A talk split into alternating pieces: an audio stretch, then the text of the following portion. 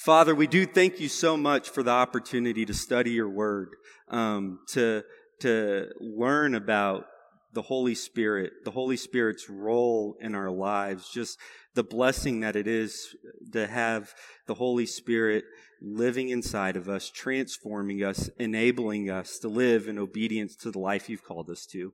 Pray that you would just bless this time of study, help us to apply these truths to our lives, to, to see the incredible relevance that they have, and to help us to rejoice in these truths and in your greatness. And it's in Christ's name we pray. Amen. So as you can see this morning, we are getting started with the subject of the Holy Spirit. The subject of the Holy Spirit.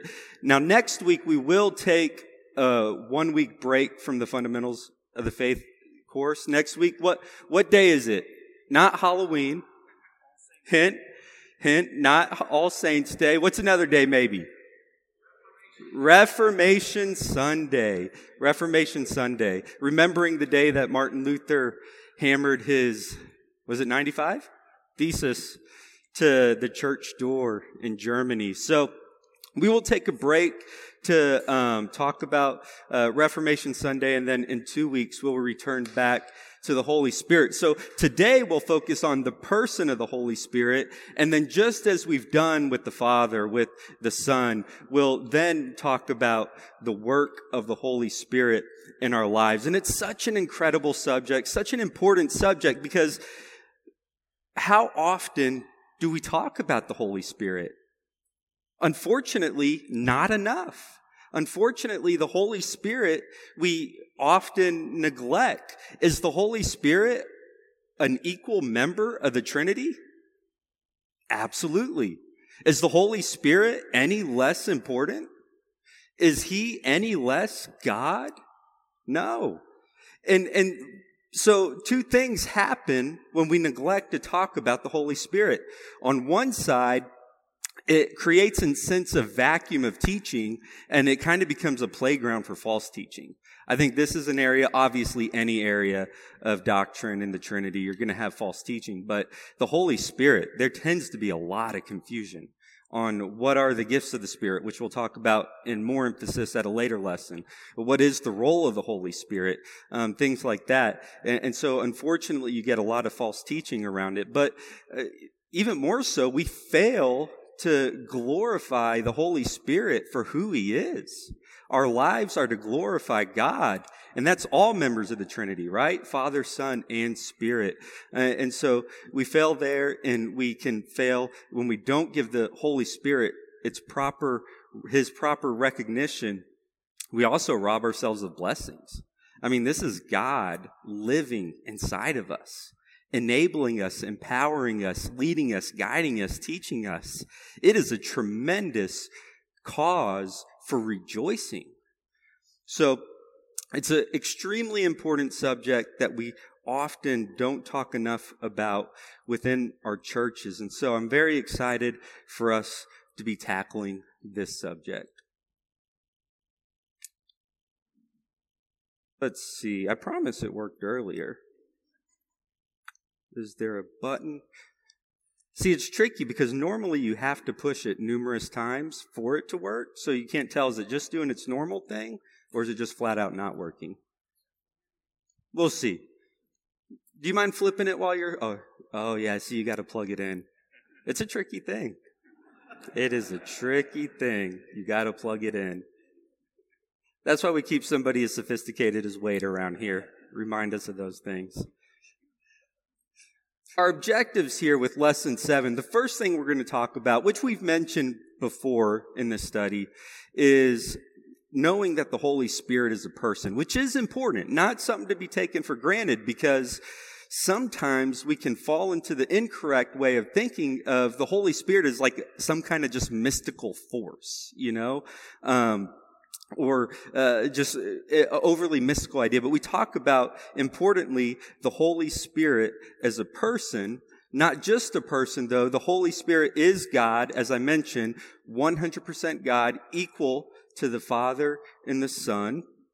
And then two weeks from now, primarily, we'll get an introduction to the Spirit's work in ministry, both in the church, on the corporate level, but then also individually in each and every one of us. First, let's talk about our memory verse. This is our first time with this verse, so let's just read it together and work on memorizing it. We got two weeks to memorize it, so maybe next time we don't have to read it, right? Next time we can, we can go from memory. But read with me John 14, 16. I will ask the Father, and he will give you another helper that he may be with you forever. Now, who's saying this? Who's the speaker here? Jesus. So we got the whole Trinity involved in this passage, right? We got Father, uh, who is being prayed to, or who Jesus is talking, referring to. We got Jesus speaking and talking about the Holy Spirit. And the word that Jesus uses here, the helper, Greek word paraclete, the helper, is a word that is very often tied in scripture to the Holy Spirit when we talk about his role in our lives as a helper. And so we're going to dive into that and um, just get more perspective on that. But uh, it's, it's a it's a key part when we talk about the Holy Spirit's in our role in our lives. Who needs help? All of us. Is life relatively difficult? I think life is pretty difficult. We live in a fallen world. We live in a world where we deal with the consequences of our own sin. We, we live in a world where we deal with the consequences of sin around us in our process of ongoing sanctification. We need a helper and rejoice that that is the Holy Spirit's role in your life that scripture so often ties him to. John 14, 16, the second verse here, a memory verse. Uh, but look at John 14, 26. Again, the full Trinity involved here. Jesus speaking about the Father and the Spirit, but the Helper, the Holy Spirit, whom the Father will send in my name, he will teach you all things and bring to your remembrance all that I said to you. Uh, uh, John 14, 16. How long does Jesus promise the Spirit to be with his people? Forever. Isn't that a remarkable concept? How much in your life is forever? Is your home forever? car forever? I mean, is even your family, your earthly family forever in a sense, right? But then in some sense, the, when it comes to forever, the Holy Spirit is one of the few things in our existence that we can cling to with eternal confidence. And, and what's remarkable there is, is there anything better? Think about all the things, catalog of things in your life, and how temporary, easily lost they are. Yet, as a follower of Christ, the number one thing that you possess is the Holy Spirit, the Spirit of Christ living inside of you. There's nothing that even gets on the radar in terms of greatness and importance. And that most important thing is promise and guaranteed forever. Because who's the power that makes that promise certain? It's the power of God. It's the very spirit inside of us. There are so many reasons we should rejoice in that truth. But what we clearly see with these verses is the Holy Spirit is a distinct person independent from the Father and the Son one with them in the Trinity and in deity, but this isn't just another side of the Father, or this isn't just another side of the Son. This isn't just the Son or the Father presenting themselves in a different way. The Holy Spirit is a distinct member of the Trinity, separate from the Father and the Son yet working in conjunction with the Father and the Son. We see the, the scriptures very clearly give the Holy Spirit all the attributes of a person. Intellect. The Holy Spirit demonstrates intellect. You look at Romans 8, 26 and 27. And it's a remarkable passage where the, the, where scripture tells us that the Spirit knows us as individuals even better than we know ourselves. Isn't it pretty regular, regularly in life that you, you know there's something wrong within yourself? You can't quite pinpoint it. You don't even know exactly how to pray. You don't even know exactly what to pray for. But look at what Romans tells us here. Romans 8, 26 and 27. The Spirit also helps in our weakness. For we do not know how to pray as we should, but the Spirit Himself intercedes for us with groanings too deep for words. Could you have a better intercessor? Is there anything better than knowing that God knows you and cares about you individually at the deepest levels, knows you better than you could ever know yourself, and intercedes for you, not just in a superficial way or in a weak way, but look at the words that Paul uses. The Spirit Himself intercedes for us with groaning too deep for words. And He searches the hearts, knows what the mind of the Spirit is, because He intercedes for the saints according to the will of God. The Spirit very clearly possesses knowledge, intellect, has the mind of an individual person. 1 Corinthians 2 10 to 11, it talks about how the, the Spirit has perfect knowledge of God because He is God. And what's great about 1 Corinthians chapter 2 is it talks about how the Spirit has perfect knowledge of God because He is God, and that this Spirit, being the mind of Christ, dwells within you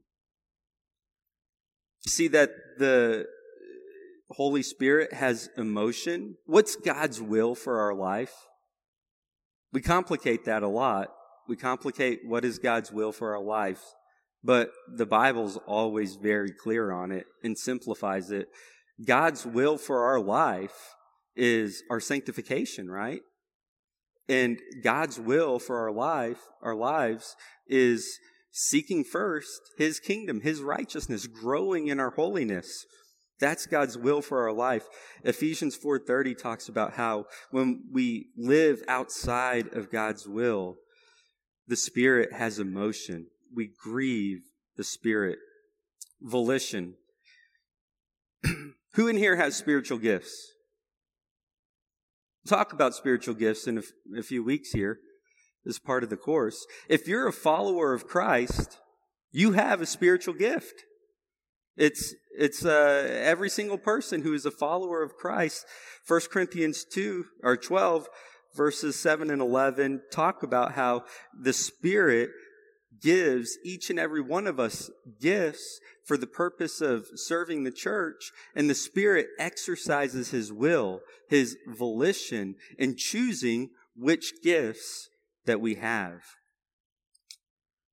Acts 13:2 the Spirit chooses people and calls people. We see Barnabas and Saul there called to ministry, chooses and pe- calls people to ministry. So when we talk about the Spirit as a person, not some mystical force, but a person who has intellect, emotion, will, and exercises those things throughout Scripture.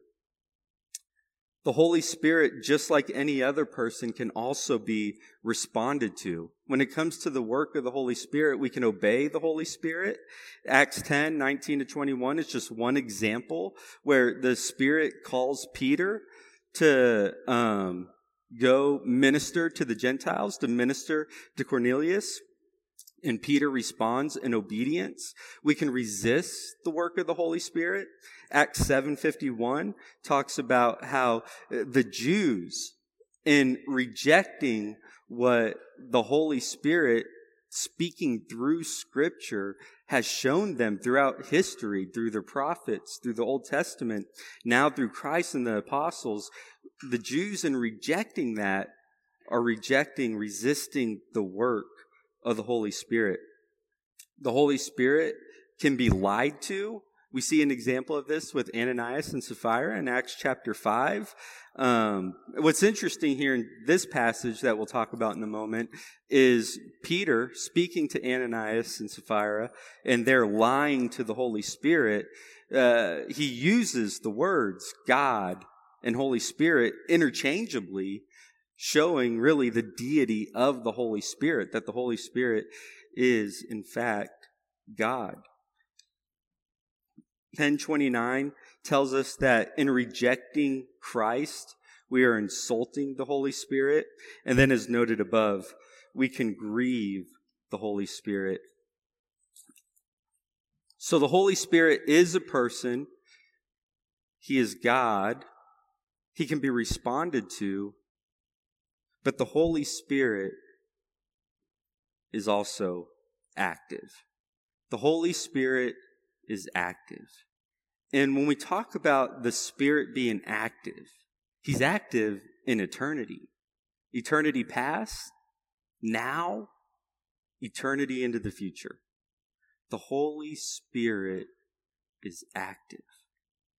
So it's important uh, where this becomes really relevant as we look at these things and as we talk about what the Holy Spirit does.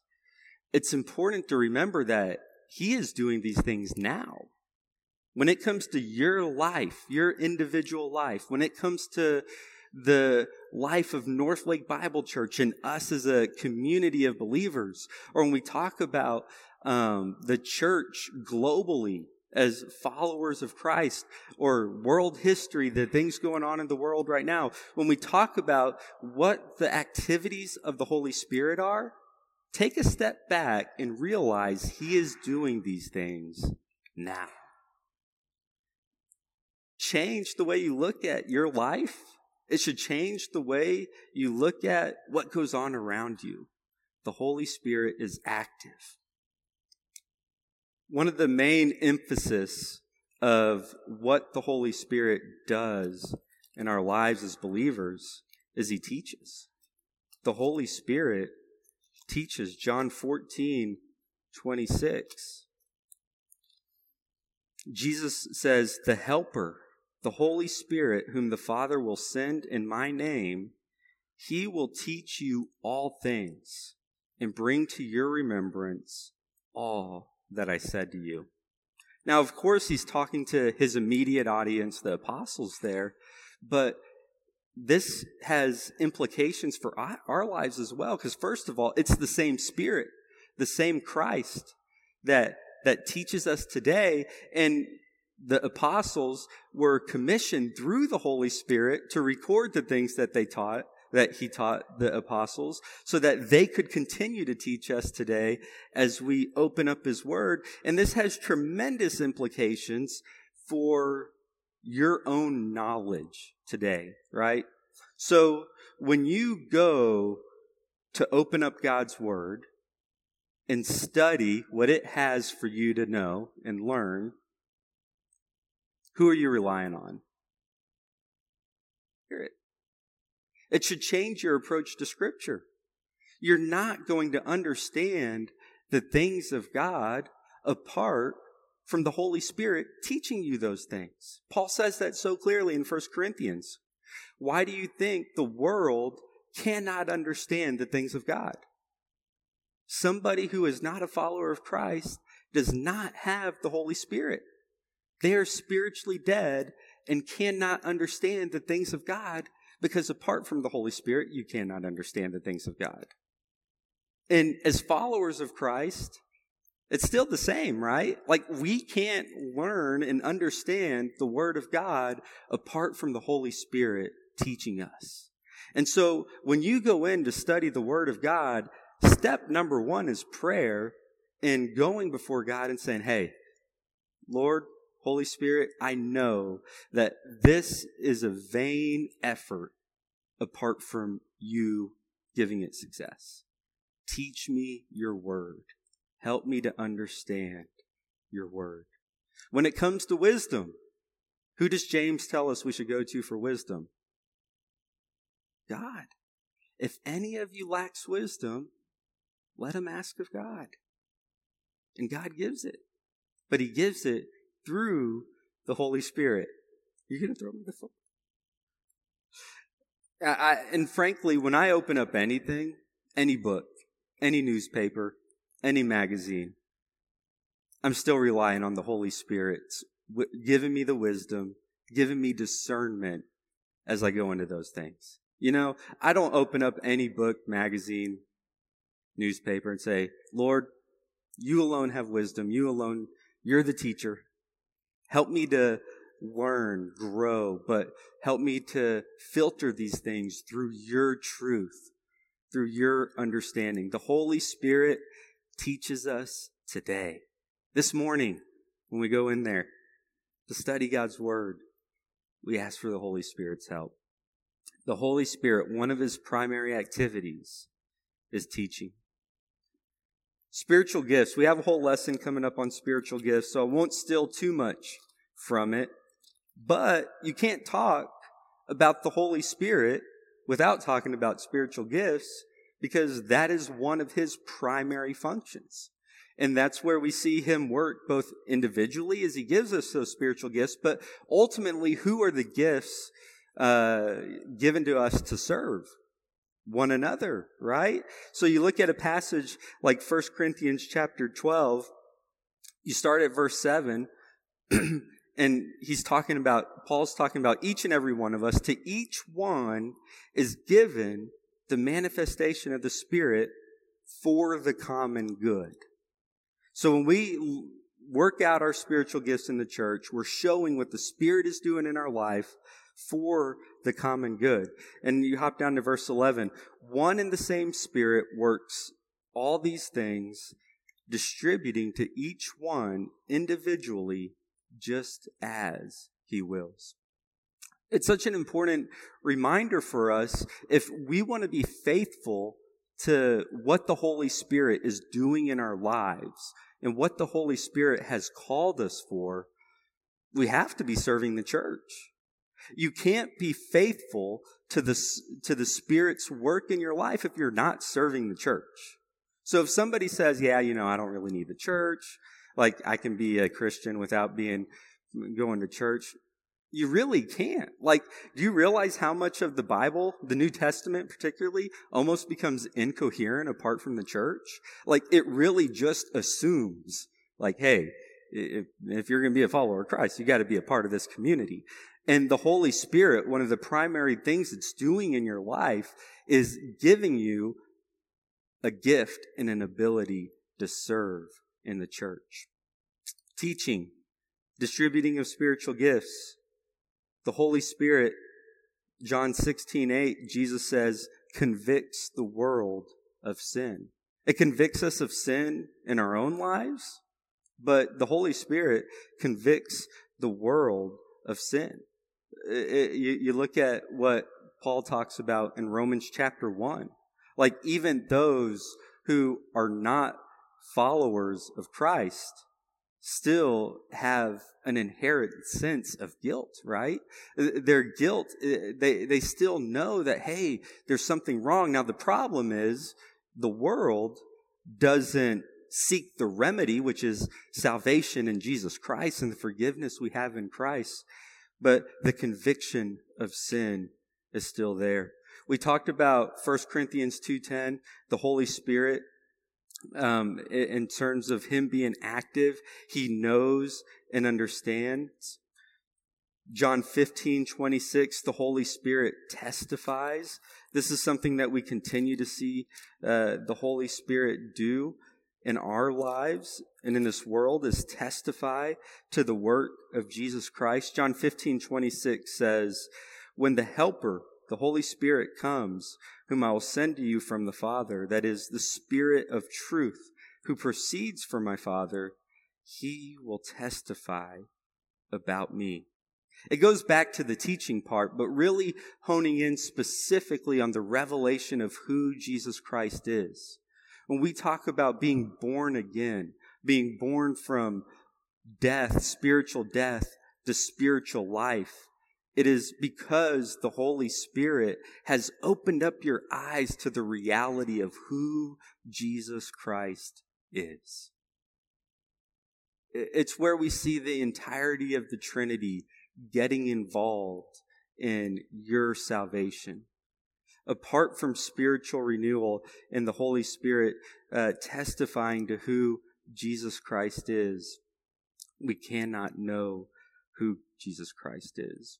The Holy Spirit is active in guiding and directing the ministries of the church.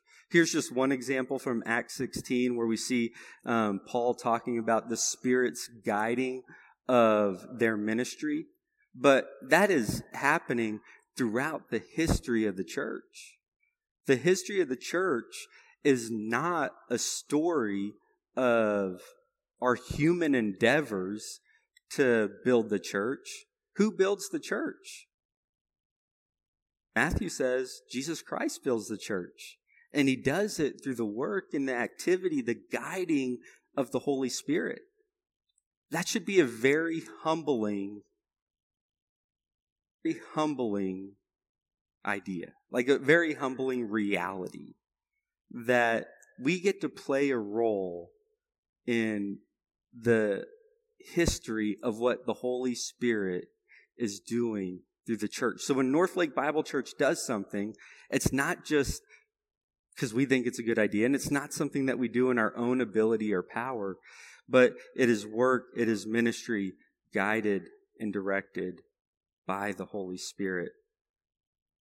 So the Holy Spirit is a person, the Holy Spirit is God, the Holy Spirit can be responded to, the Holy Spirit is active. Scripture also shows us the Holy Spirit demonstrating the attributes of God. We talked a few weeks ago about the attributes of God. Now we talk about just how we specifically see those in the person of the Holy Spirit. Matthew 118 is where Jesus or where Mary finds out she is with child by who?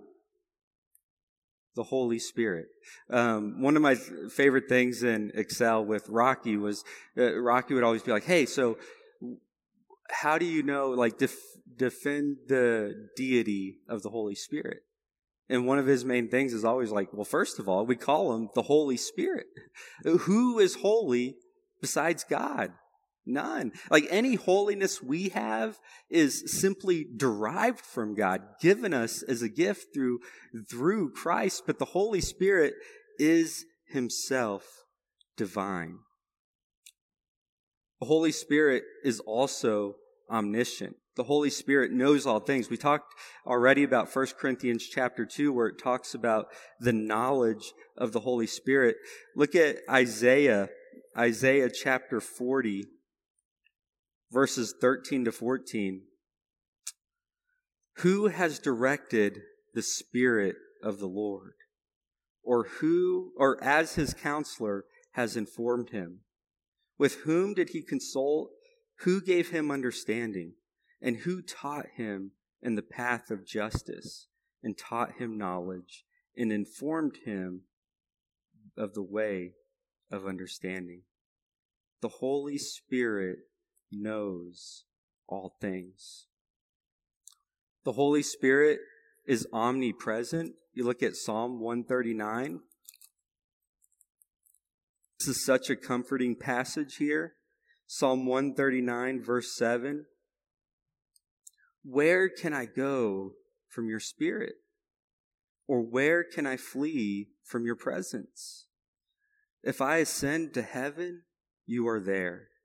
If I make my bed in Sheol, behold, you are there. Should that comfort us? Absolutely.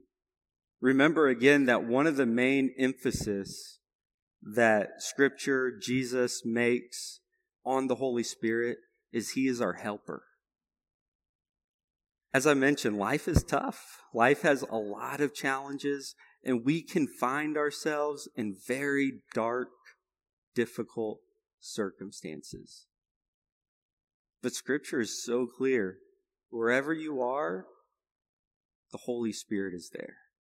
Your helper, your ultimate good is there.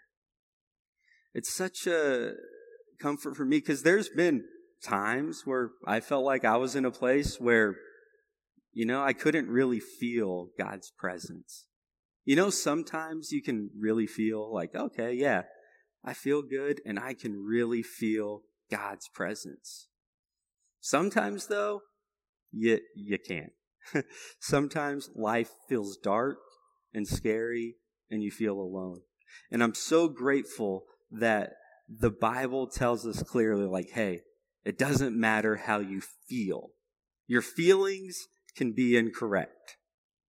Your feelings can be incorrect, but no matter how you feel, you can know God is there. Your ultimate good is omnipresent.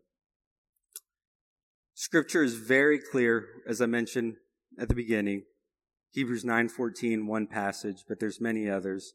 The Spirit is eternal. The Spirit is eternal, which again is a huge comfort. Eternity past, the Spirit is there at work. Now, the Spirit is here at work. But we don't have to worry about tomorrow, five years from now, 10 years from now, any period in the future. The Holy Spirit, our helper, will still be at work. The Holy Spirit is eternal. Attribute of God I'll hit on here. The Holy Spirit is truth. The Holy Spirit is truth. Um, 1 John 5 6, talking about uh, the testimony that, that the Spirit has of the Son. The Spirit testifies regarding Christ because the Spirit is the Spirit of truth. John 16 13. John 16, 13, talking about Jesus talking again about the Holy Spirit, refers to the Spirit as the Spirit of truth. But when He, the Spirit of truth, comes, He will guide you into all the truth. For He will not speak of His own initiative, but whatever He hears, He will speak. And He will disclose to you what is to come. What's interesting there is what does Jesus, how does Jesus refer to himself in John 14, 6? It says, I am the truth. I am the way and I am the truth. So also is the Spirit. The Spirit being God is truth. So when we live in a world of confusion, do we live in a world of confusion? I would say so. Like, we can't even agree on what science is, right? Like, you would think that would be easy. Like, we live in a world of confusion.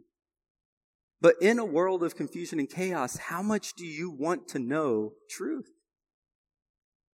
Truth is found in Christ, in God, and in the Spirit. We also have some direct statements on the deity. When we talk about the Holy Spirit being God, just some direct um, statements on his deity. Again, we brought up Acts 5 earlier when Peter is talking to Ananias and Sapphira. Remember, they had sold their land and were untruthful about the amount they sold it for. Paul says, Hey, you lied to God. You lied to the Holy Spirit. He uses the words God and Holy Spirit interchangeably there. Also, look at 2 Corinthians 3:17. A very interesting passage. It, so we can oftentimes hear the word Lord used in reference to God. Like we'll see it here in 2 Corinthians 3:17. Now the Lord is the Spirit. And where the Spirit of the Lord is, there is liberty. We can kind of read that and just gloss over it, but if you put yourself in a first century Jew's shoes and hear the Spirit called Lord, the only way that makes any sense at all is if the Holy Spirit is God. You didn't call the Spirit Lord unless He is God.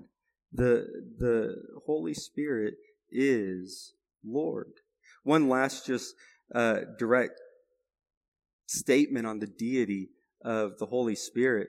1 Corinthians 2, again, uh, that's where Paul really talks about, hey, the human spirit knows uh, you as, as, as a person, your spirit knows you better than other people do because you are one part physical, but then you are also, as a human, you have a spirit that is also human. And in the same way, the Holy Spirit is the Spirit of God and fully divine. When, when we talk about the Holy Spirit as God, we also see titles that the Holy Spirit shares with Father and Son. Again, remembering John 14, 6, where Jesus says, I am the truth. 1 John 5, 6 says this about the Holy Spirit. 1 John 5, 6. This is the one who came by water and blood, speaking about Jesus Christ, and talking about the testimony of the Spirit. It says, not with water only, but with water and with blood. It is the Spirit who testifies, because the Spirit is truth. In Romans 8 2, Paul talks about the Spirit is life, again, sharing that title with Jesus Christ, the Son. Look at John 7 38 to 39. John 7, 38 to 39, talking about the Spirit sharing this same title with, sharing same, the same titles with Father and Son says, He who believes in me, as the scripture said, from his innermost being will, from him will flow rivers of living water. But this he spoke of the Spirit, whom those who believed in him were to receive for the Spirit had not yet been given because Jesus was not yet glorified. Again, kind of a foreshadowing there to um, Acts chapter 2, to Pentecost, where the Holy Spirit would be poured out, poured out on the followers of Christ in a new way. First Peter chapter 4, looking at 14. So, who does God give his glory to? Another, right? God glorifies himself. The purpose we have been called is for, for is to glorify the Father. That's our purpose of being. This, the Father gives his glory, God gives his glory to none other. Yet in 1 Peter 4 14, Peter refers to the Holy Spirit as the Spirit of glory. If you are reviled for the name of Christ, you are blessed because the Spirit of glory and of God rests on you. The Holy Spirit is the Spirit of glory and of God. And lastly, here, we talk about uh, the Holy Spirit again, a title shared with Father and Son. God alone is holy. You think back to like Isaiah chapter 6, the call of Isaiah.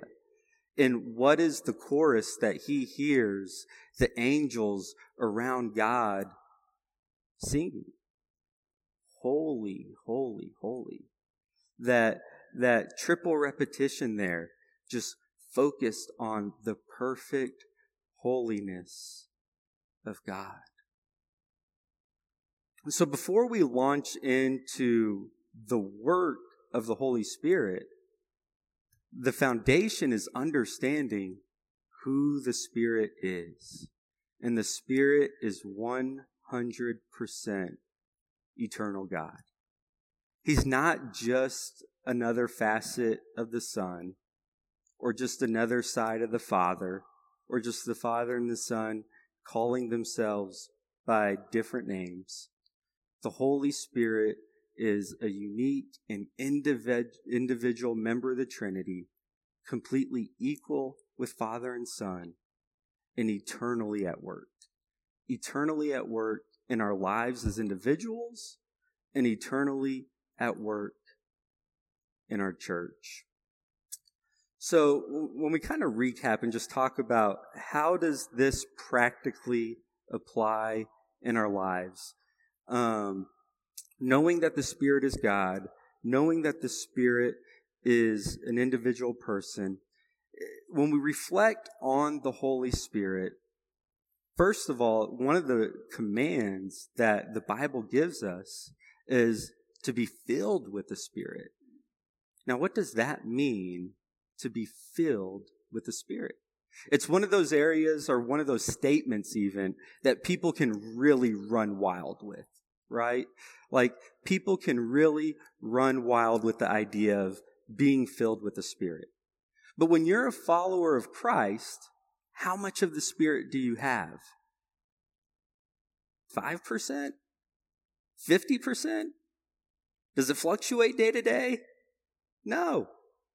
Paul tells us that as members of Christ, we have been baptized in the Spirit. Like we have been submerged in the Spirit. We have all the Spirit that we are ever going to get. So when Paul says in Ephesians chapter 5, be filled with the Spirit, what is he talking about there? Ephesians 5:18. When we talk about how we should live and interact with the Spirit, Paul says, "And do not get drunk with wine, for that is dissipation, but be filled with the Spirit." What he's talking about there is live a life under the control and influence of the Spirit of God. You have all the Holy Spirit you can possibly get. Now live under His control. Live under His influence. That's why He uses the contrast there with being drunk. When you are drunk, you are under the influence of alcohol. You are under the control of alcohol. You've lost many of your capabilities of controlling yourself and making and making decisions because you're under the control of alcohol. He's saying, don't be drunk with alcohol. Don't live under the influence of the drug, but instead be under the control of the Holy Spirit. In fact, the word filled there is a Greek word that you would also use for a sail on a sailboat being filled with air, being filled with the wind, driven, empowered, enabled under the control of the wind. In that same way, be filled with the Holy Spirit. Your life is to be enabled, driven, powered by God living inside of you. How do you do that? Is that mystical? Is that confusing? a really helpful passage, which you could really get from Ephesians also. But remember, Colossians was written um, in conjunction at the same time the, with with Ephesians, and in the parallel passage to Ephesians chapter five, Colossians three sixteen. Paul says that uh, the, the parallel here is let the word of Christ richly dwell within you with all wisdom, teaching, admonishing one another with psalms and hymns and spiritual songs, singing with thankfulness in your hearts to God. You want to live a life filled, empowered, enabled by the Holy Spirit that does dwell inside of you as a follower of Christ? Let the word of Christ dwell in you richly. Live in obedience to the word of God. Because after all, Whose words are these? They're the Holy Spirit's. They're the same words of the Spirit living inside of you. 2 Timothy 3:16. These words are God breathed. 2 Peter 1, 20 to 21 says that the, the prophets of the Old Testament, the scripture they wrote, did they come up with it? Was it their own ideas and philosophies? No, they were wrote as they were led by the Spirit. And it's this same Spirit whose emphasis is on teaching that dwells within you. Do you see how this all works? It's like as if you were trying to learn a subject of some other sort, and the author wrote the book, but then also was not just a great author, but the best teacher possible, and also just live side by side with you to walk you through the book that they wrote. That's what we have. We have the Spirit supernaturally enabling us to understand and live out the words that He supernaturally gave. So, my first point of application when we talk about the Holy Spirit is be filled with the Spirit. Let the word of Christ dwell richly in you and live in obedience. The second point I would make is rely on the Spirit, recognizing that we are not meant to live this life in our own power, but we are called by Christ and meant to live by the enablement of the Spirit living within us. God calls us to do things that are beyond our capability. So that when we do them, just like Paul with the clay pot illustration, people say, Hey, I know that's the work of God because I know that person's not capable. But rely on the Holy Spirit so that all glory goes to the Holy Spirit for what he does. When you have difficulty in life, the Holy Spirit is your helper. It is God dwelling within you. And lastly, rejoice in your helper. Rejoice in the Holy Spirit. Rejoice in your helper. Uh, this should all cause us, when we realize the greatness of the Spirit inside of us, it should call us to rejoice. You know? Uh, the same Spirit who set in motion creation. Look at around at creation, right? Look at stars, planets, whatever aspect of it blows you away, and recognize that the same power that creates and sustains this universe is the same power that lives within you. When you, when you hear about the Spirit intercedes for us with groanings that are so deep we can't understand, it, eh, this is the same power that sustains this universe. That should cause you to rejoice. That the most important thing in your life can never be taken from you, but lives with you and enables you. Be filled with the Spirit. Recognize your ultimate dependence upon Him in your life and rejoice in those realities.